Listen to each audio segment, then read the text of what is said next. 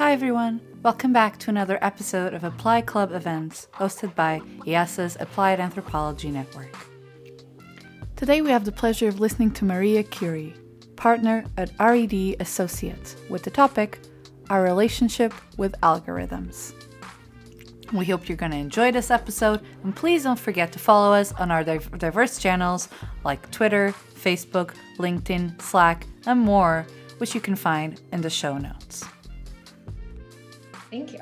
Um, yes, thanks for joining. Um, and the first thing I kind of want to say to kick things off is um, the reflections that I'm sharing here are not just from me, uh, they come from um, all of the work of my brilliant colleagues um, who have been studying um, tech in various ways, shapes, and forms over the past several years.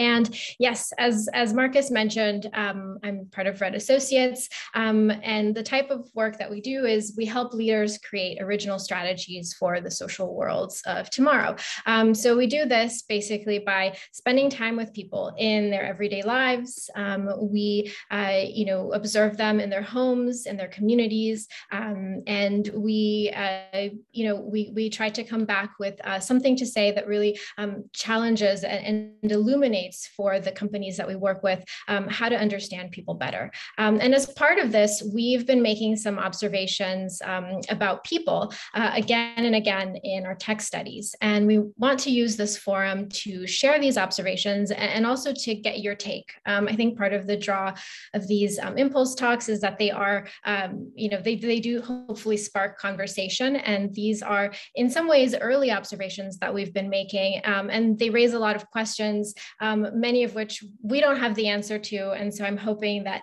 uh, through the discussions, I'll also take lots of notes um, and get your thoughts on this. So let's first take a wide angle look, uh, you know, uh, on, on what we're exploring here, which is um, that we've been observing in our tech practice, uh, you know, over the years that, that people are um, building relationships with uh, algorithms. And what does that mean? So, um, for better or worse, uh, you know, algorithms uh, uh, shape our world, even as we shape them, right? Um, they influence who gets hired, what temperature uh, our office buildings are set to. Maybe that was more relevant before COVID, but um, they help us to detect and mitigate COVID. Um, they inform how brands track consumer habits. Um, algorithms shape our preferences, but we also shape them. And the algorithms are opaque. Um, that's how it's sort of being described, uh, increasingly so. Um, we, we can't really see into them. Um, we can't really understand how they're made. And this is drawing scrutiny from many different directions in society. So, um, you know, data scientists, ethicists, social scientists, theorists, policymakers, all are describing the, the key issues and, and trying to propose um, potential solutions, right? Um, so there's a lack of transparency uh, that makes accountability and um, assessment of algorithms really difficult. We can't really um, easily examine or replicate what an algorithm is doing. Um, you know, auditing or having some kind of external review is, is infrequent, it's super specialized, and it's hard to do. Uh, there are also all kinds of hidden biases that can perpetuate inequalities and injustices. Um, you know, for example, when Apple launched its uh, credit card, women were offered lower credit lines than men. So there's, you know, you'll find numerous examples like that out there. Um, and then there are, of course, unhealthy effects to algorithms. They can be purposefully addictive. Um, they can expose us to content that is inflammatory, offensive, false. Um, they can make us feel like, you know, our agency isn't quite there um, in what we do and they can reduce how productive we feel. Maybe we feel more distracted.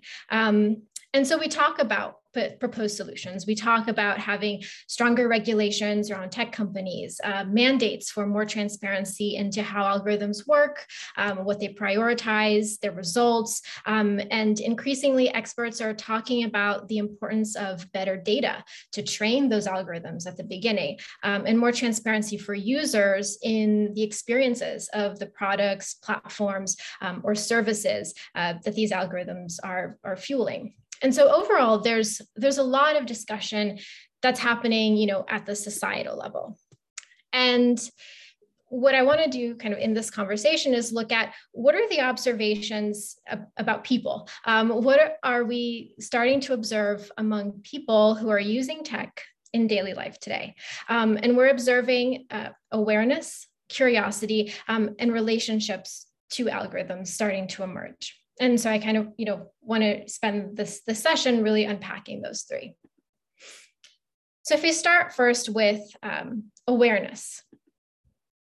So people are increasingly aware um, of content generating algorithms. So, um, you know, this is a, an example that's very similar to ones that we uh, would encounter in the field, right? Um, so we, we've had participants say things like, um, you know, Pinterest's ideas for me section um, is showing me recipes, but I don't really cook. I guess it's the algorithm. Um, it's choosing to show me things. Maybe it's uh, because I selected restaurants and I wanted to see more restaurants. Um, this is sort of a composite of different things that we've heard in the field. So we, it's, it comes up kind of naturally in conversations and, and in observations when we're not really, um, you know, even bringing up the topic of algorithms per se. And so what we see is people building a vocabulary around algorithms. Um, we, we hear things like, well, it's recommending based on what I like. It knows who I'm connected to. It's learning. Um, I don't know how it works, but, or my choices are giving it input. Um, you know, people seem to be kind of waking up to algorithms. Um, across several studies over the past few years, we see new metaphors, new ways of describing how the apps and platforms work, whether they're accurate or not. It, it's coming up in discussions. Um, and we see this qualitatively, at least, um, across you know different age groups, different levels of, of tech literacy. It's not with everyone. Um, I, you know, by no means is this something that we see across the board, but it's something that we see like a, an early signal of. Um, and and people are often aware um, that that the content that they're encountering is is algorithmically generated when it surfaces. Um, they're sometimes aware of the negative consequences like misinformation, addictive content, um, and also oftentimes they they note how much they actually like what they see too that it that it's accurate or that it's funny and interesting um, and you know if we think about early discussions around algorithms in society several years ago, you know, centered around how it's creating filter bubbles and narrowing the, the content that we see. Um, and then it kind of became a lot around how algorithms are going to be running our world um, and how scary that is. And it's not to say that those two discussions um, have fallen by the wayside. If anything, it's the opposite. We're talking about those things more and more. But also, do we now potentially see signs of the conversation shifting to how do we actually live with algorithms, given that they um, kind of are, are so integral to our world. Um, and how is this um, increased vocabulary that people have around algorithms, how is it going to change the expectations and the experiences that people seek from tech and, and from social media? So that's sort of about the, the awareness that we see, right? Um, but we we see things going a step further into a genuine curiosity. Um, and what do I mean by that? I mean, uh, people are curious about how algorithms work. Um, so we hear things similar to something like, you know, my explore page must know that I'm a dancer because all the choreographers, because of all the choreographers that I follow. Um, it's also giving me fashion week images, probably because of all the outfit photos I like. Um, I don't get any dance stuff on Twitter, probably because I don't follow anyone at, you know, on there. I haven't used it for years. Um, and what, what we see in that is people are noticing patterns, right? Um, they're coming up with their own logics for how these algorithms work. They, they have ideas about it. And when it's unclear how the algorithms work, people actually fill in the gaps with oftentimes like unfavorable perceptions of the platforms and the services that they're using. So it'll be things like, you know, it's scary, creepy, evil, you know, more so uh, than I think to, to be given credit for. Um, oftentimes people think that the algorithm is a lot smarter than it actually is. Um, and so people actually feel a bit disappointed, like, oh, it really didn't get me right at all. Or, um, you know, that's that's not what I like. Um, or it can be really confusing and disorienting um, to actually be on a platform or, um, you know, be using a product or a service. It actually not being able to understand how the algorithm works, we see can sometimes make the experience really difficult and make the tech really difficult to use. So, you know, people's perceptions of how algorithms work may be shaping their expected experiences and their perception of value on a given platform or on a technology. Um, you know, for example, this we, have seen this again and again in our fieldwork that um, people expect TikTok recommendations to be kind of random. Um, you know, it, not actually random because then it's really accurate in the in the breadth of what you like. Um, but there's a sort of expectation that randomness is built in, and that's exciting and fun. Um, and that's less so the case on other platforms. Um, and so what this means, if we think about it, is changing how people perceive the value of a given platform or technology um, may actually require um, changing or helping people you know build from from the from the ground up their perceptions of how it works of how the algorithm works and this runs counter to much of the tech industry default assumption which is that people want frictionless automated magical experiences that delight and then so that leads to kind of the, the third part of these observations, which is around relationships. So um, what does it mean when people are aware that there's an algorithm working behind the scenes? Does it change in turn people's behaviors? Um, how much of this awareness um, can actually help people have more agency and control, if at all? Um, and, and so is all of this becoming actually quite relational? And so, like, what do I mean by relational? So, um, people are starting to perceive of the algorithm as dynamic and and alive. Um, they want it to work for them. So, you know, algorithms assume people are passive, but we see that they're actually being much more intentional. So, um, we, you know, we hear and, and we observe pattern, you know, uh, behaviors like, oh, I want it to help me build uh, this habit around, or or keep me connected, or help me learn, show me more of, help me to remember um, people are seeking uh, to make the algorithms work for them, um, to exercise agency in a system that is meant to really automate experiences. So there's an interesting tension, I think, that's that's starting to emerge.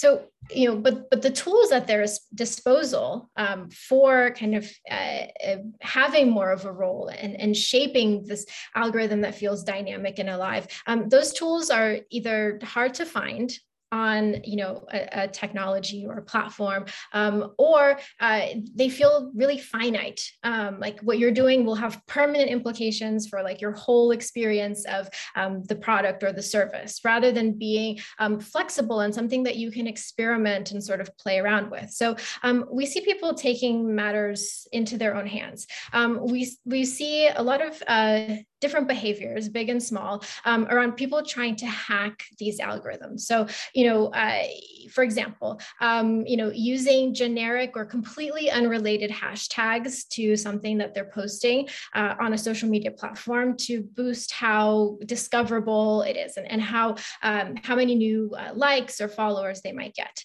Um, we see that's from like a content production standpoint. From a content consumption point of view, um, people will sometimes withhold their, their likes or who they follow um, to keep interests separate across platforms. So saying, well, you know, I'm, I'm going to make uh, Instagram only for crafting. So I'm not going to like anything related to, um, you know, the sports that I watch because I want to keep those things separate. Like people are starting to kind of tailor their platforms in those ways, um, providing advice to others on how to understand and tailor feeds. Um, so there's a, a, a, trend right now amongst creators who, you know, are basically posting things like, if you see my content on your feed, here's what it means about, you know, uh, you or, you know, how uh, the platform thinks about you, right? Um, muting or unfollowing content, um, you know, using the tools that are available, um, you know, indicative liking um, or viewing videos, uh, you know, more often than you typically would to try to quote unquote train the algorithm to learn more about you.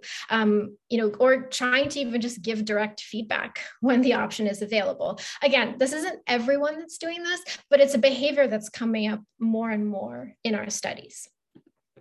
And when people can't find ways to hack into the algorithms we we see that sometimes they actually consider breaking from them. So you know doing things like uh, just taking a break from technology, just having a detox, or um, actually swapping out, um, you know, uh, automatically generated um, content curation for something that's um, more uh, with human input. So like a, um, you know, uh, curated feeds um, or um, expert generated uh, sort of newsletter content, things like that.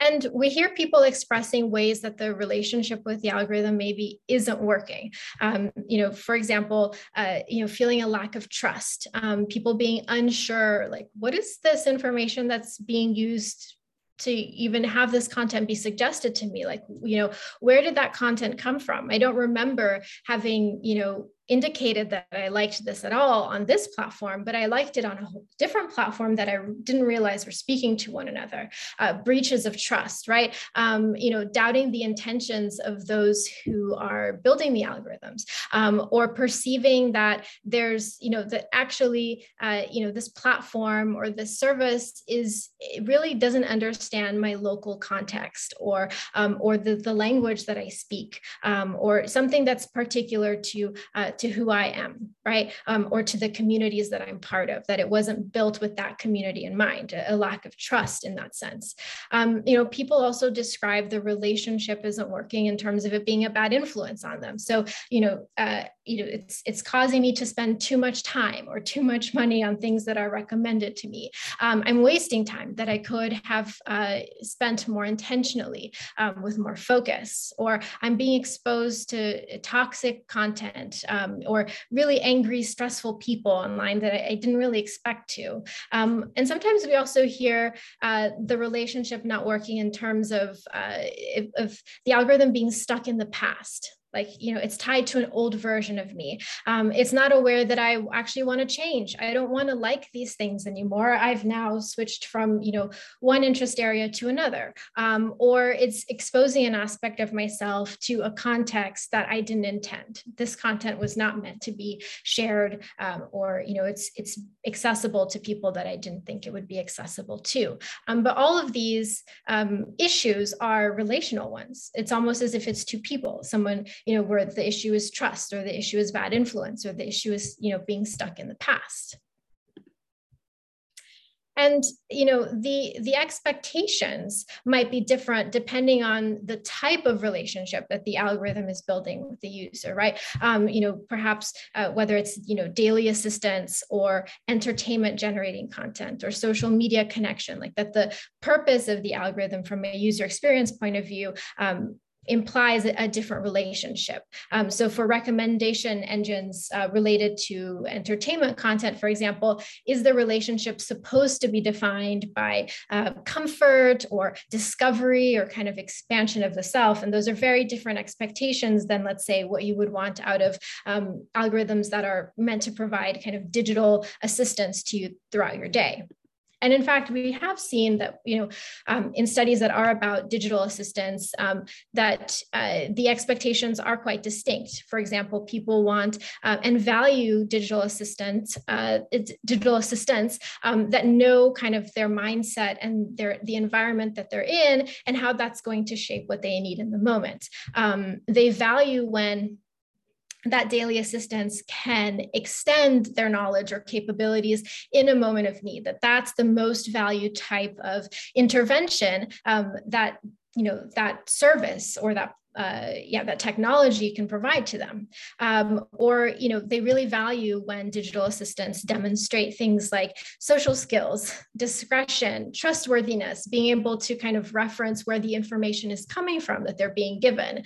Um, and that there's value also in um, digital assistants uh, removing distractions not just constantly surfing surfacing content. Um, and so those expectations are quite unique to the algorithms that are uh, you know, fueling digital assistance devices, but is that going to be the same uh, set of expectations for other types of algorithms doing other things for people? So this, uh, all of this is to say, you know, maybe algorithms are social. So the big challenge question that we land on is, can people create productive two-way relationships with content generating algorithms? And I think a number of questions emerge from that, right? Um, things like questions like what types of experiences would give people more control actually um, what would it mean if or when you know some services or platforms actually promise to offer this. Uh, is this something that people would be receptive to that they would believe? What would it need to have? And then what inequalities may actually emerge in having access to algorithms that work in the service of users if those do come about? Um, will it actually perpetuate um, you know big differences and, and inequalities in who can access and I want to leave us um, also with considering what applied researchers can or should do, um, and that being a kind of series of questions embedded in, in this bigger question. Um, you know, applied researchers can, uh, for starters, uh, study the relationships of individuals and algorithms rather than just studying the individuals themselves, and actually note how those relationships over time. Um, maybe applied researchers can advocate for the importance of making making sure that there's good data and well thought out, really rigorous processes for how these algorithms are built and monitored. And maybe they're actually built backed by a human science and by a social science approach, right? Um, and then I think it's a, an open question, you know, should we determine our stance? Um, how do we want organizations to act on these emerging behaviors that we see um, amongst tech users out there? Is there a business case for actually having more agency and control? So um, those are a lot of questions that we can unpack in the breakout groups. Um, and I can land it on the um, challenge question, but um, you know, yes, basically, uh, I'd like to open it now to discussions and, and to get your thoughts as well. All right, Maria, thank you so much for an amazing talk. Uh, really inspiring, lots of questions that pop up in our minds. I think uh, also challenging questions that I think are sometimes hard to grasp, maybe. Um, so yeah so what happens next? So now i'm opening the, the breakout rooms where we can discuss those questions. Um, usually some people drop out now um, which is totally fine. But for all of you that uh, still are interested in discussing them and then also having the q&a with maria and discussing all those inputs with maria um, please stay on the line and i will just open the breakout rooms right away. Um, should we say let's start with 15 minutes or 10 minutes something like that and um, yes, I will send the questions in the chat in a second. Exactly. Um, I will send them. I will uh, in each breakout room. Okay. So I think we will have about four breakout rooms. I sign automatically. Okay, starting now. And uh, Maria, you can, of course, join one of the breakout rooms. If you want, you can also jump through or you just stay in the call uh, and take a break. Up to you. And how do I cycle through between the breakout rooms? Um, I can always um, uh, um, push you there. How to say that better? Yeah. okay, I can assign you. Yeah, I can assign you. would it be helpful if I uh, type in the, the challenge question here in the main chat so that you have it as well? yes, that would be awesome because I just took screenshots. Yeah, um, yeah, I'll um, do I'll do it right now. Actually, but that would that be first. great, and then um, just post them, and I can uh, post and broadcast them to the message uh, to all of okay. the breakout rooms. Okay. Yeah, I'm just typing now. We'll just broadcast the main message at the start.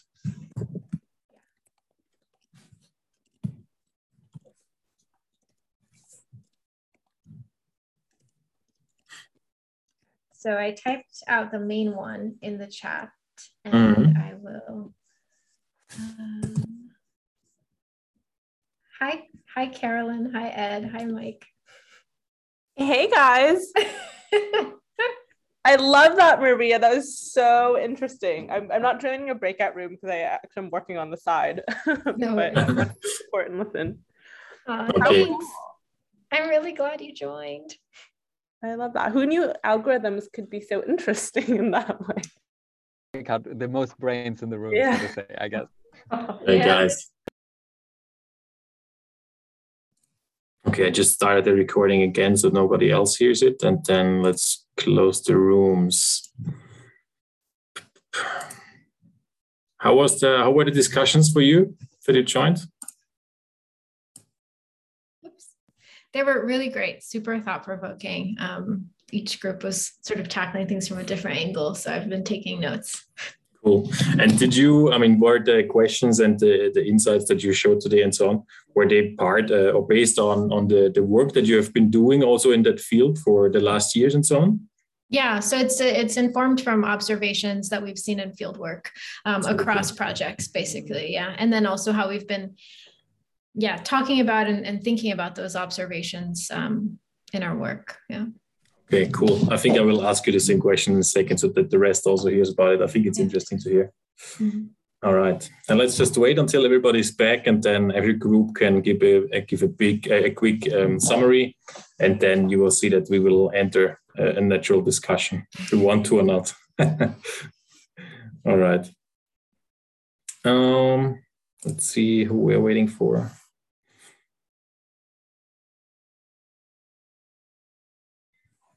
Are we? I think we are all back now. Seems like. Hmm.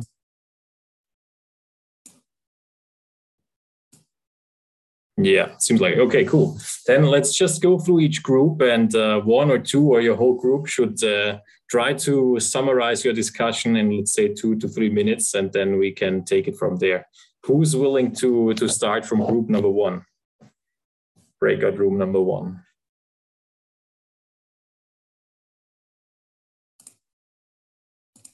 Do you guys know? Rebecca, do you want to go? I know I am. Uh, I was in group one. I didn't realize that we had a yeah, group yeah, so that's what group uh, I can uh, I can talk about our of our thing if that's like democratically okay with my group. Yeah, that's fine for me. And then I I, I can step up. Uh, we did not follow your question prompt, so that was like our own veer of the data set. So we will not lead to better data. We will be an outlier. Um, we talked um, a lot about I, I, would say that uh, Laura brought up some really good like uh, critique um, um, narratives around the use of algorithms and like how are we actually able to like trust, maintain, do they do what they want to do? Do they not do what they wanted to do? And so we had a kind of larger conversation for a while about where they where, where they are right now where they could go the positive or negative out- attributes like how you have autonomy how you don't have autonomy with them. Um, so i think that we were talking a lot about like your discussion points of what people were thinking or feeling but then coming in from it from our own angles. So i think we were actually maybe a continuation of your slideshow. Um, like maybe we're just adding to that. Yeah uh, so. yeah yeah yeah that's yeah. my contribution. No perfect. Yeah because i think uh, there's some important things when we look to the algorithms that i don't think users still have this agency. Uh, i think this is still very um, i don't know niche in a way. Uh, i i still think that this is so abstract and and there are so many biases when we look into the algorithms and and we take some things as normal when when they are actually not. And this is because uh, well i think there's deep questions regarding fake news uh, race and and here we are most of us white but yeah so yeah. I yeah, think, I think some, we, some deep questions regarding that and yeah, so, our group talked a lot about racial um, biases within algorithms as well that are brought up too. So that's important. Like we talked about what are the different biases that are not covered in a language that is one way or targeted since algorithms have to be written in a specific format. And so like, how does that impact a larger situation and people? One thing I thought was very interesting in, in your group discussion was, um, you know, this question of control there's there's actual control and agency and then there's just the experience of it right? Like oh i feel like i have more control because i'm i'm allowing myself to give input but actually that's not really true or genuine. And is that going to be something that people are going to be more perceptive of? And you know if we do like a thought experiment experiment of what happens if a service does come up that actually does offer that to people that says well i you know i can provide the algorithm that is working for you on your behalf but that's but but it's really expensive right? Or but it's you know it's diff- yeah there might be all sorts of but or what ifs from that but it's but it's possible. And then how will other um, potential companies or um, services react to that right? Yeah very interesting. Um, so all the biases and critical issues around algorithms, which are also complex to understand, and as you pointed out in your group, also very systemic often, right? Um, all right, let's move on to group number two. Um, that would be Alma, Benedict, Erica, uh, Gayatri, and Sarah. Who wants to jump on it?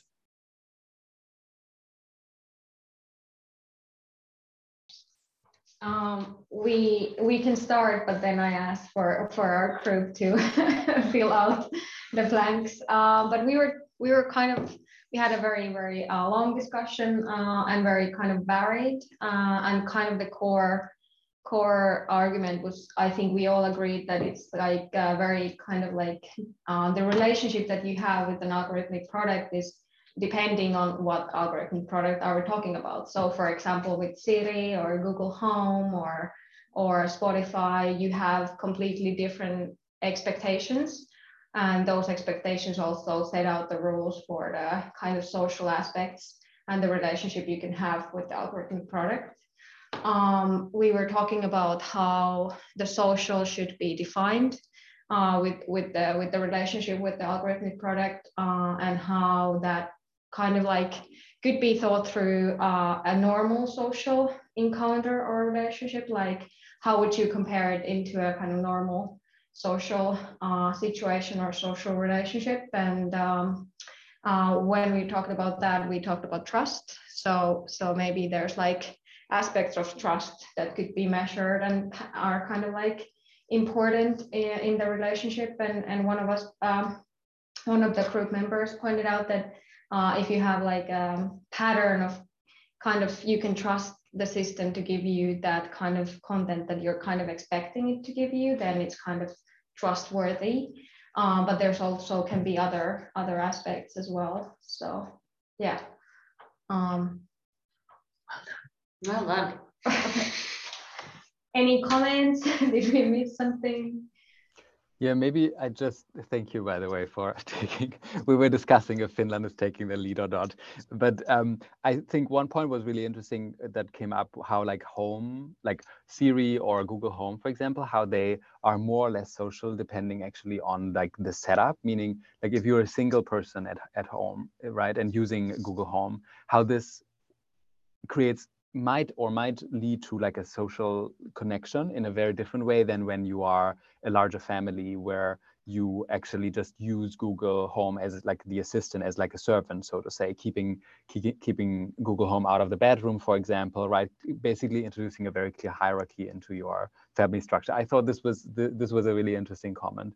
Um, yeah, and then I, I, brought up this point where I said somehow I feel a lot of these algorithms are like these designed like silent butlers, eh, or right these creatures that are apparently super smart and they do they serve us, and I, in some way, that's not very social, right? Like being being a really good helper is actually to agree on oh you give me this piece of information about you and that's why I give you a better service or a better advice or better help in return. And I think this is what we don't see happening with algorithms very much right now. And I wonder, or I would be very excited to see this happening much more in the future.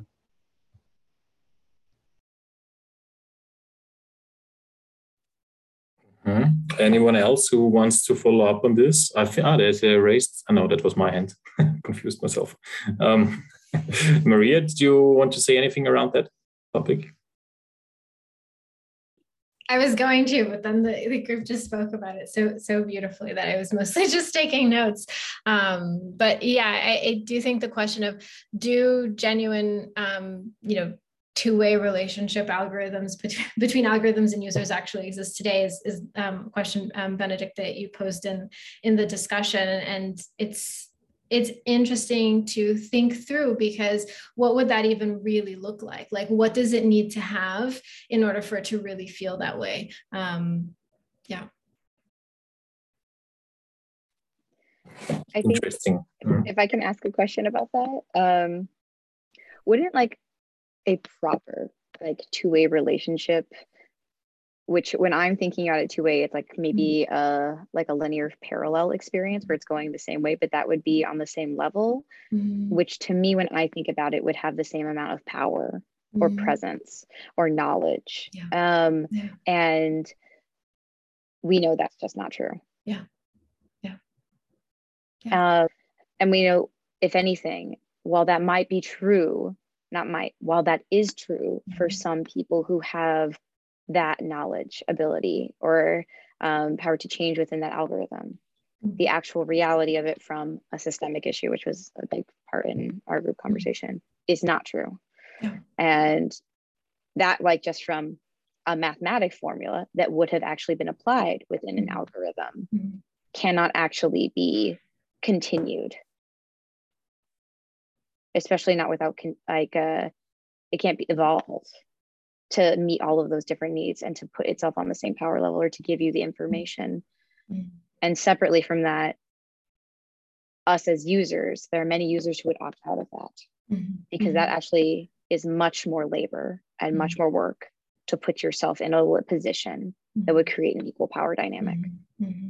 Yeah, I mean, it requires a lot of knowledge and expertise, right? And, and that creates huge barriers. I think what's interesting, I mean, you know, in just thinking about what people are trying to do, right? That they're trying to get something out of that relationship that that they feel that they come away with. And and you know what can be done with that is is something that I think about. So you know people saying well if it's going to collect all this information about me why why can't I at least then get x y and z out of it? Why can't it make me you know a more informed um, you know musician or or music geek as we were talking about in in group 2 right? Why or why can't it help me then um, you know build stronger connections with this community that I want to be part of, or just wanting to feel like you can get something out of it quite tangibly um, that you're not getting out of it right now is, is something that we're seeing, at least in, in the field of, of um, early signals of.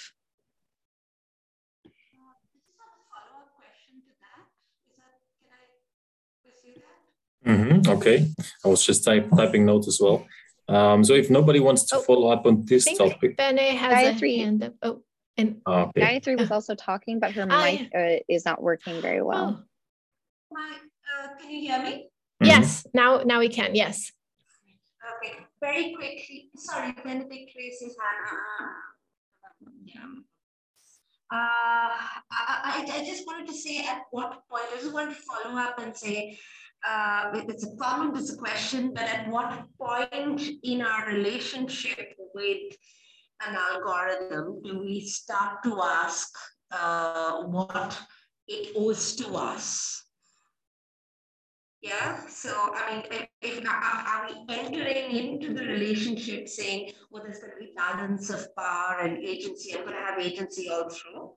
Uh, is, there, is there a reflection of that in something like, oh, I'm not going to use this too much. I'm not going to use Google Home or um, Alexa too much. Uh, I'm just going to use it and then it progresses. Is there some sort of, um, just a, uh, not asking for an answer right away, but uh, yeah.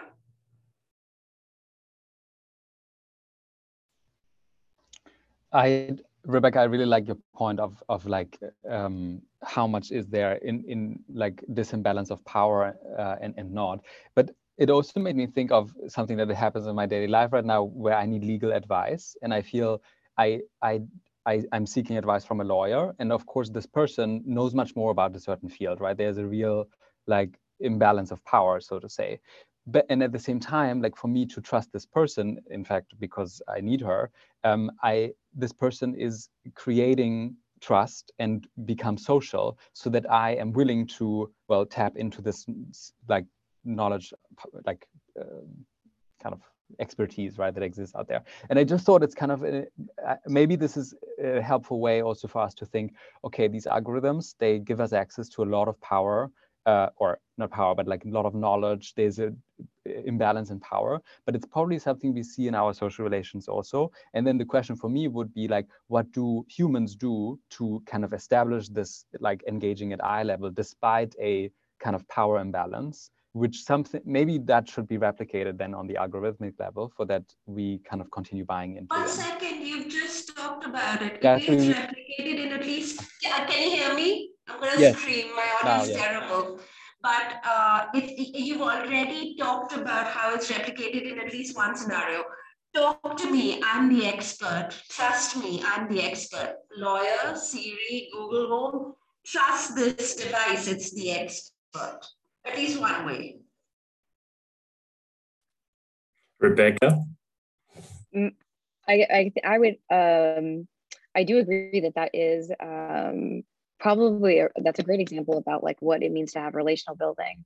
But I will say it is once again, not a um, fair power exchange for that is equitable because what we're talking about are algorithms that are supposed to be theoretically applied to a larger mass of people in a more equitable framework if we're if we're thinking about it from um i and this is an assumption this is an assumption if we're talking about a more ethically based experience that would reach the most people right and that is already right now um economically not viable for many people to reach out to a lawyer you may have access to one within a company standard. You might have money to pay a lawyer externally to speak with someone. You might have it um, through a union or whatnot. But these are all um, access points, or those even those just top three access points that I'm thinking of are definitely not accessible to a vast majority of people that are below a certain socioeconomic like you know bracket. So we're talking about uh, once again an inequitable um, action point for some folks. Like the, this is about gatekeeping at that point as well. Like algorithms are gatekeepers. So it's kind of just figuring out like which gate can i actually go up to and have the best entry point Mm-hmm. Very interesting. I think we can dis- uh, discuss this even longer, but I also want to give uh, provide the stage to the other two groups still to just uh, summarize quickly, and then uh, we are completely free to discuss in whatever direction. So group number three was uh, Andrea, Kevin, Nikki, and Simon.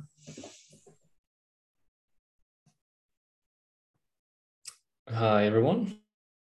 So going down lists. Um, so we kind of were wondering if, you know, the whole thing could be designed from scratch. And then, of course, the, question um, came up um, whether, you know, or where do um, algorithms actually start? Um, so there's a problem of monetization. Who's providing the algorithms? Who's, who's providing the software? And um, tying into what makes it understandable uh, or who's providing what. There was also the question of, you know, how do you make the symbolic code understandable? So how do you look for something that is more idiomatic? because if you know that there is a lot of codification going on behind algorithms algorithms and there is something that actually generates what we're seeing you could actually see if there is something else that could be done to make algorithms more idiomatic in the sense that you know you make your own vocabulary around it. We have already uh, seen that. We already uh, went over that during the presentation of, of, of Maria Cury. Um, another thing is um, that also ties into that is you know think the commons. It, it, starts to become a resource in a certain way, and with with, uh, with resources you can also also see see how, for instance, it is being distributed.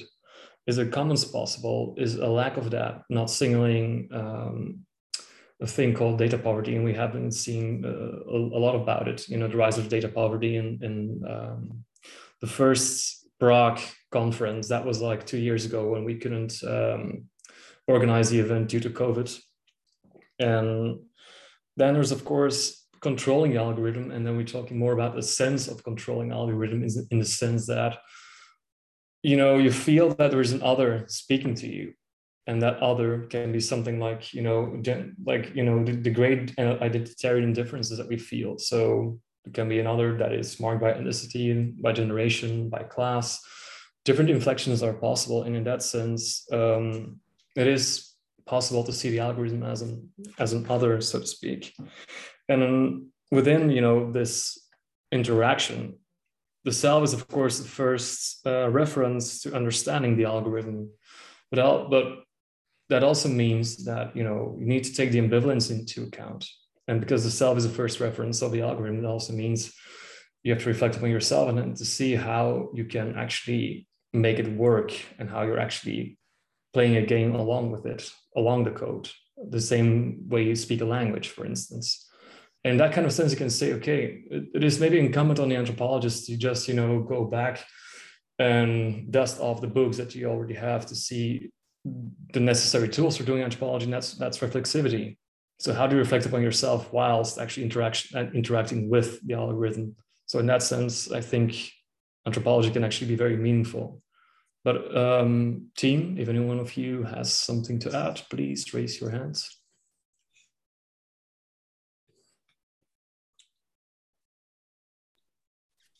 I really enjoyed the discussion that was in, in group three. Um, and, and Nikki, you brought up a, a great point, which was um, when people want to know or understand you know the algorithm do they want to know it from a technical standpoint and like the the mathematics behind it and um, at least you know from us talking to people in the context of day-to-day tech research right um, it's it's what we've seen is it's less so that and it's more about understanding it from a relational perspective of you know what did I do that led you, the algorithm, to make a certain decision or act in a certain way. Um, but you know, there might be contexts in which people do want to know more of the technical side of things or or not i can't quite speak to that but at least from from the field work that we've seen it's more in that in that relational sense um, but the the conversation i really liked how it explored this idea of like what are the metaphors and the language that we use to make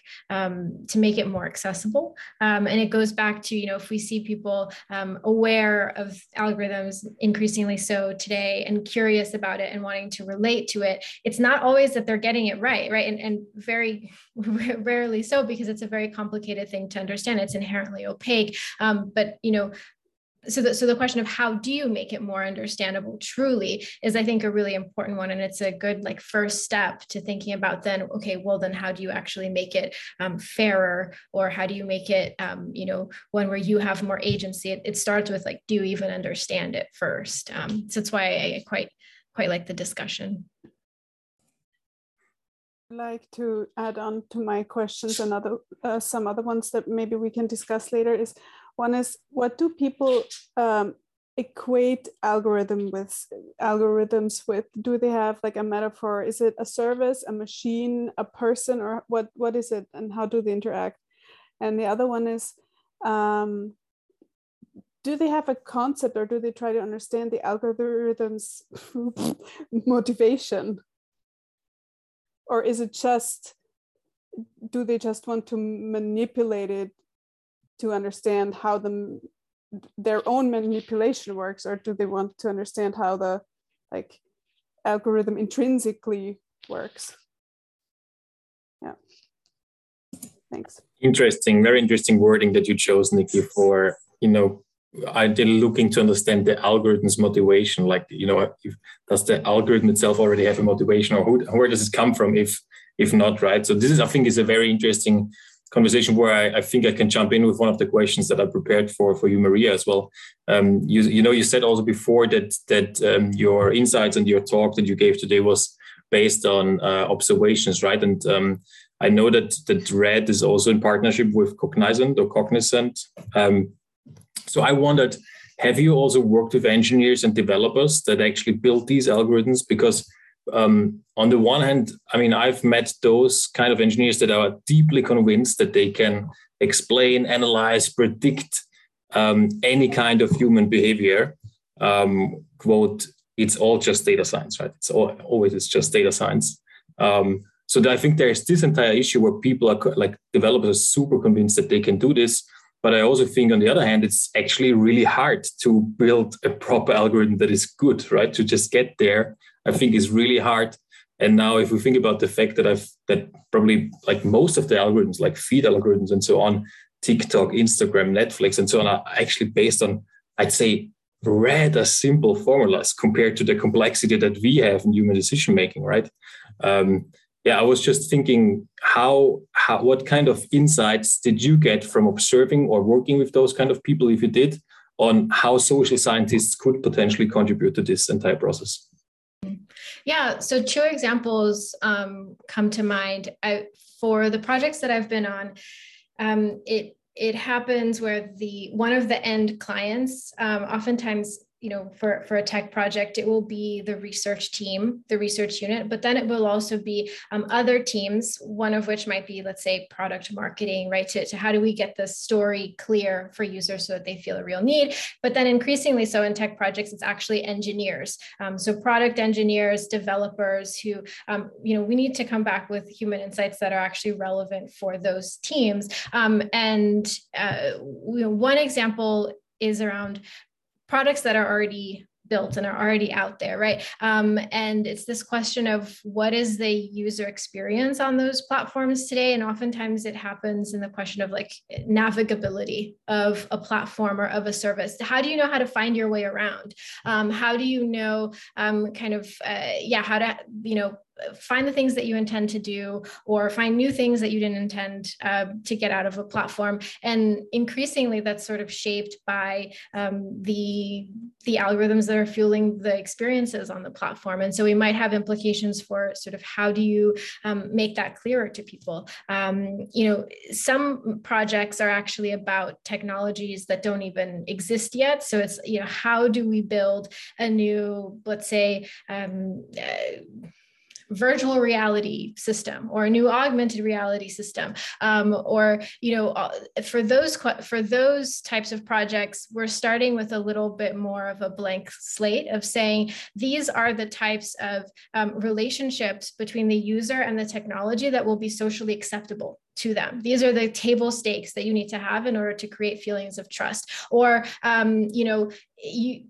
perhaps the engineers have the ambition to make a product, let's say a, an, a, an assistive device, that your, your own personal assistant that follows you throughout the day. And they want it to be really helpful to people. And they're like, oh, this, you know, can collect all sorts of information about you um, but what what types of information is the relevant type of information for it to collect to actually be able to offer up something useful. Um, so that's kind of how i've i've encountered it um, in on our projects. Sometimes it's about the product already exists and it's creating you know some confusion or the wrong relationships between the user and the product and in some instances the product doesn't even exist yet and it's about like how do you even set that up in ideally the right ways and coming in and being able to say well these things just won't fly with people. Um, it's not going to be a good relationship that you're going to create with them um, or not, as they think. Those are the most interesting ones for me very interesting that you talk about relationship and experiences and also UX and so on, because from what I've heard you saying now, it, it reminded me also on the project that I had with data scientists, um, the few that I had so far. And, and what I realized there is, is also what you said, right? You can, I think often data scientists come into a project and they say, okay, let's build this algorithm based on those two, three data points that will give us predictions or recommendations and whatsoever, right? So I think if we anthropologists come in and we actually explore the context and all the possible variables that are out there that we could consider, just opening up this field of possibility for them and then telling them, you know what, I think you have other options than those three predictors, let's say like, I don't know, income and gender and whatever, right? So um, yeah, yeah, maybe there's a whole other proxy that exists out in the world for what it is that you want to measure um, that hasn't even been thought about. But because you haven't thought about it and you haven't included that, um, you might actually create unintended, um, you know, biases, or you might miss out on a whole group of people. Um, there are all all kinds of um, you know unintended consequences to that. Yeah, absolutely. Great, great point. So I think it's about opening up, showing the possibilities, but also kind of being a reality check, quality check, right? Is this actually um, is this actually a good way to go? Okay, so um, unless somebody wants to jump in here right now, there's still one group that we have not heard about from yet, and we still have about 10 minutes. As I said, the discussion is always taking longer than we expect, so which is good, right? Um, I, I lost my list somehow who knows who's group four? I mean, you know it yourself. Who hasn't talked so far? Well, I, I got nominated for group four. So I'm going to try and sum up all the wonderful, nuanced thoughts we had. I'm sorry if it's not as beautiful as what people laid out. Um, but I think we first started with the, the question can people create productive two way relationships? And we said yes, but it's going to take a lot. And uh, the first thing we had was that issue with the power is disproportionately uh, allocated. And we've all talked about this already, so I won't belabor that point too much more. Um, but that, that power differentiation, we need to think about issues of consent and being able to retract consent and not just wholly, but uh, granularly and over time with different kinds of consent relationships.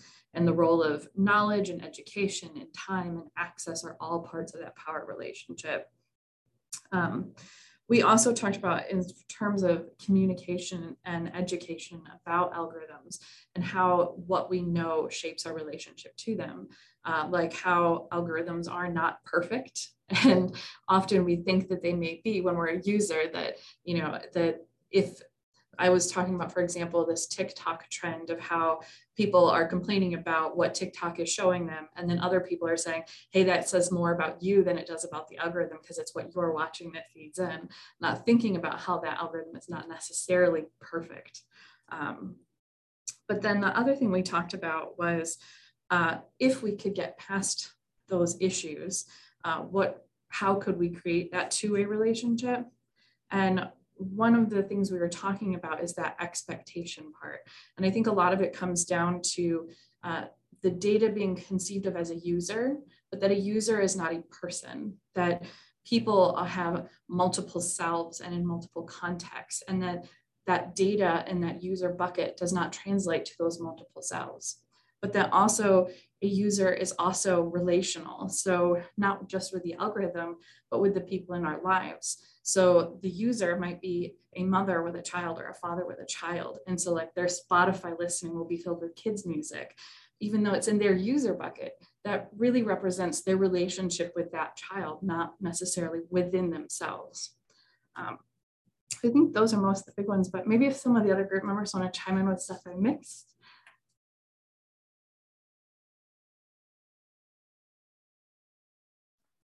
Yes, I would also add that, I mean, since I have been working in the finance industry, I'm actually doing some algorithms and actually I'm an engineer and I'm an anthropologist, I, I can say about both things. I think that also people who are actually doing algorithms are not, are, are they, they have biases. I mean, we all have biases.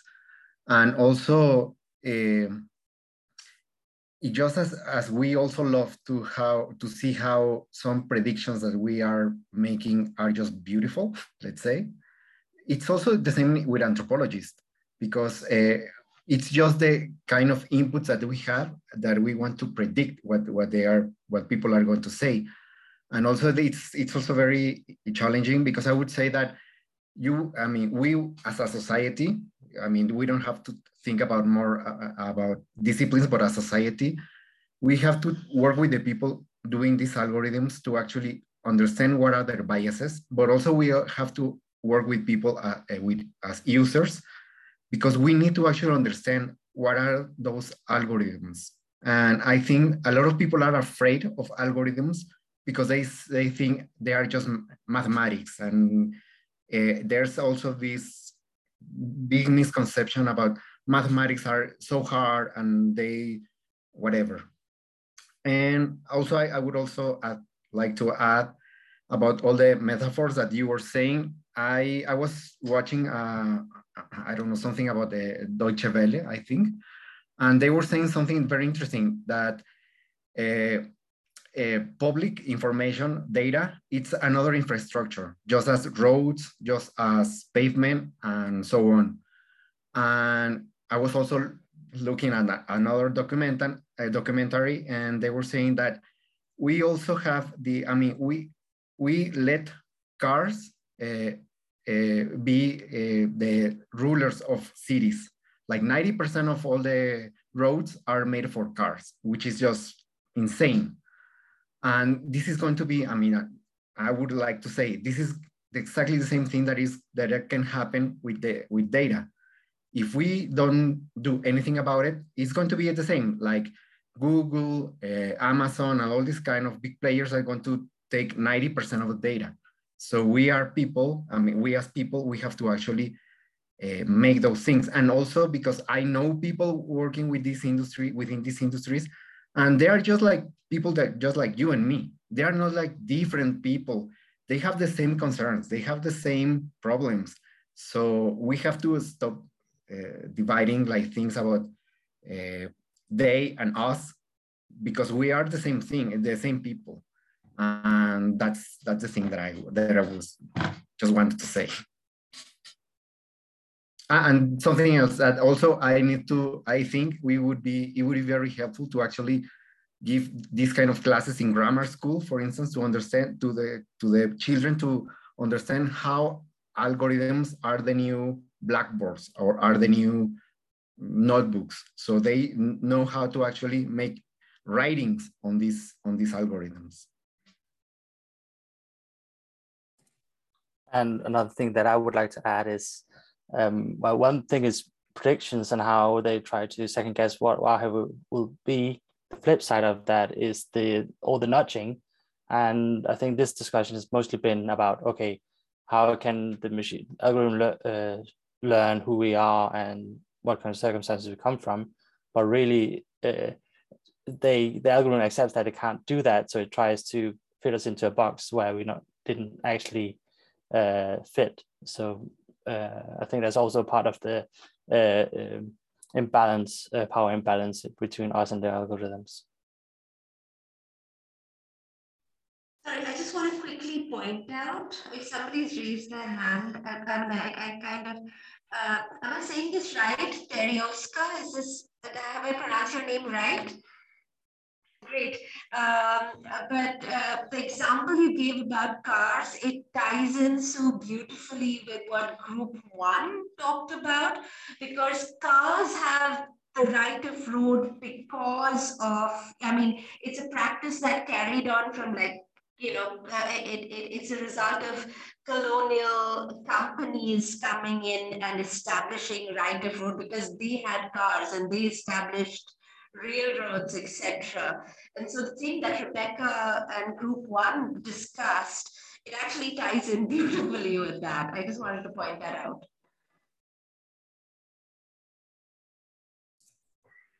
Uh, bye bye, Sarah. Yes, uh, so we are reaching nearly the end of this uh, session. We have two more raised hands. So I don't know who wants to start first. I think Simon had it up first, but it doesn't matter. Um, Yes, many thanks um, for. Let me just see if I can just unraise my hand. Okay, never mind. Um, yeah, we've come across many typologies, and just tying into the discussion of you know how to find a good way to converse with algorithms. There's just this one thing that I'm wondering that I'm wondering about is how do we best typify the algorithm? How do we best typify the other that we're conversing with? Um, the ones that I that I came across is you know the monster. We we created a technology technological monster. We have created a river. Um, the algorithm being the river flow, so the water. We being the river bed. And the other one that I really liked in this talk is the uh, the silent butler. That was a very good one. But then I asked bounce the question back to uh, Maria Cury. Which of those do you think is the most effective in both analysis and understanding? Yeah, I I almost wonder if it depends on the problem that you're trying to solve for, right? Like if it's about actually initially making building the algorithm and thinking through like who has and then thinking about like the ethical questions of who has access to the data um, then i think that the uh, infrastructure question of you know it's it's it's like like public roads is super thought provoking for that because it doesn't have to be that way right? It doesn't have to be that the amazon trucks use the roads without helping pay for the roads. Like that's a construct that we create and we can change. Um, and then if we think about uh, the uh, the, the relationship in the moment between a person um, who is a user in that moment of a technology um, and the content that's being generated to them, then something like, you know, the butler metaphor, something that's a little bit more human, I think can be helpful in thinking about the, the experience. Like, should the butler be silent? Should the butler even be a butler? Those types of questions. I think they're all really helpful. Um, they're all really helpful metaphors for thinking through different aspects of the of the problem. You know, with uh, the the river, that then is about well, how do we change these things over time? It's it's very slow and it's like moment by moment, interaction by interaction. So, yeah. So, I've jotted down all the metaphors because they're so helpful. Okay, so there's no catch-all metaphor. I don't think so. No. no. yeah, I think it's based on the aspect of the really complicated mm. problem. Yeah. Mm. Okay, I guess I will stick to the monster then. All right, Rebecca, do you want to follow up on the monster? I know that I more appreciate people sticking to time and respecting that. So this is a great conversation that we can move on to another time. All right, guys, thank you so much. Uh, it was a super cool event again. Thank you. Uh, thanks a lot, Maria, for the inspiring and thought provoking um, impulse. Uh, as I said, this was recorded. We will publish it at some point. Uh, we are still working on our speed with publications, but this is going to happen at some point. Um, yeah, so thank you, everybody. And uh, I hope to see you soon in one of the next impulses or events from the Applied Anthropology Network. Um, if you have any questions to Maria, I'm sure you can follow up somehow. Maria, maybe you want to leave your LinkedIn or something in the chat. Yeah, I'll leave my uh, my LinkedIn uh, and my email address. so chat, with that, so. last word to Maria, as always, the speaker gets the last word. Ah, I was just going to say thank you so much for the opportunity and thank you all for the really thought provoking discussion that's come out of this. Uh, I've learned a lot too. So thank you. Thank you so much for watching or listening. And don't miss the next episode of EASA's Applied Anthropology Network's Apply Club events.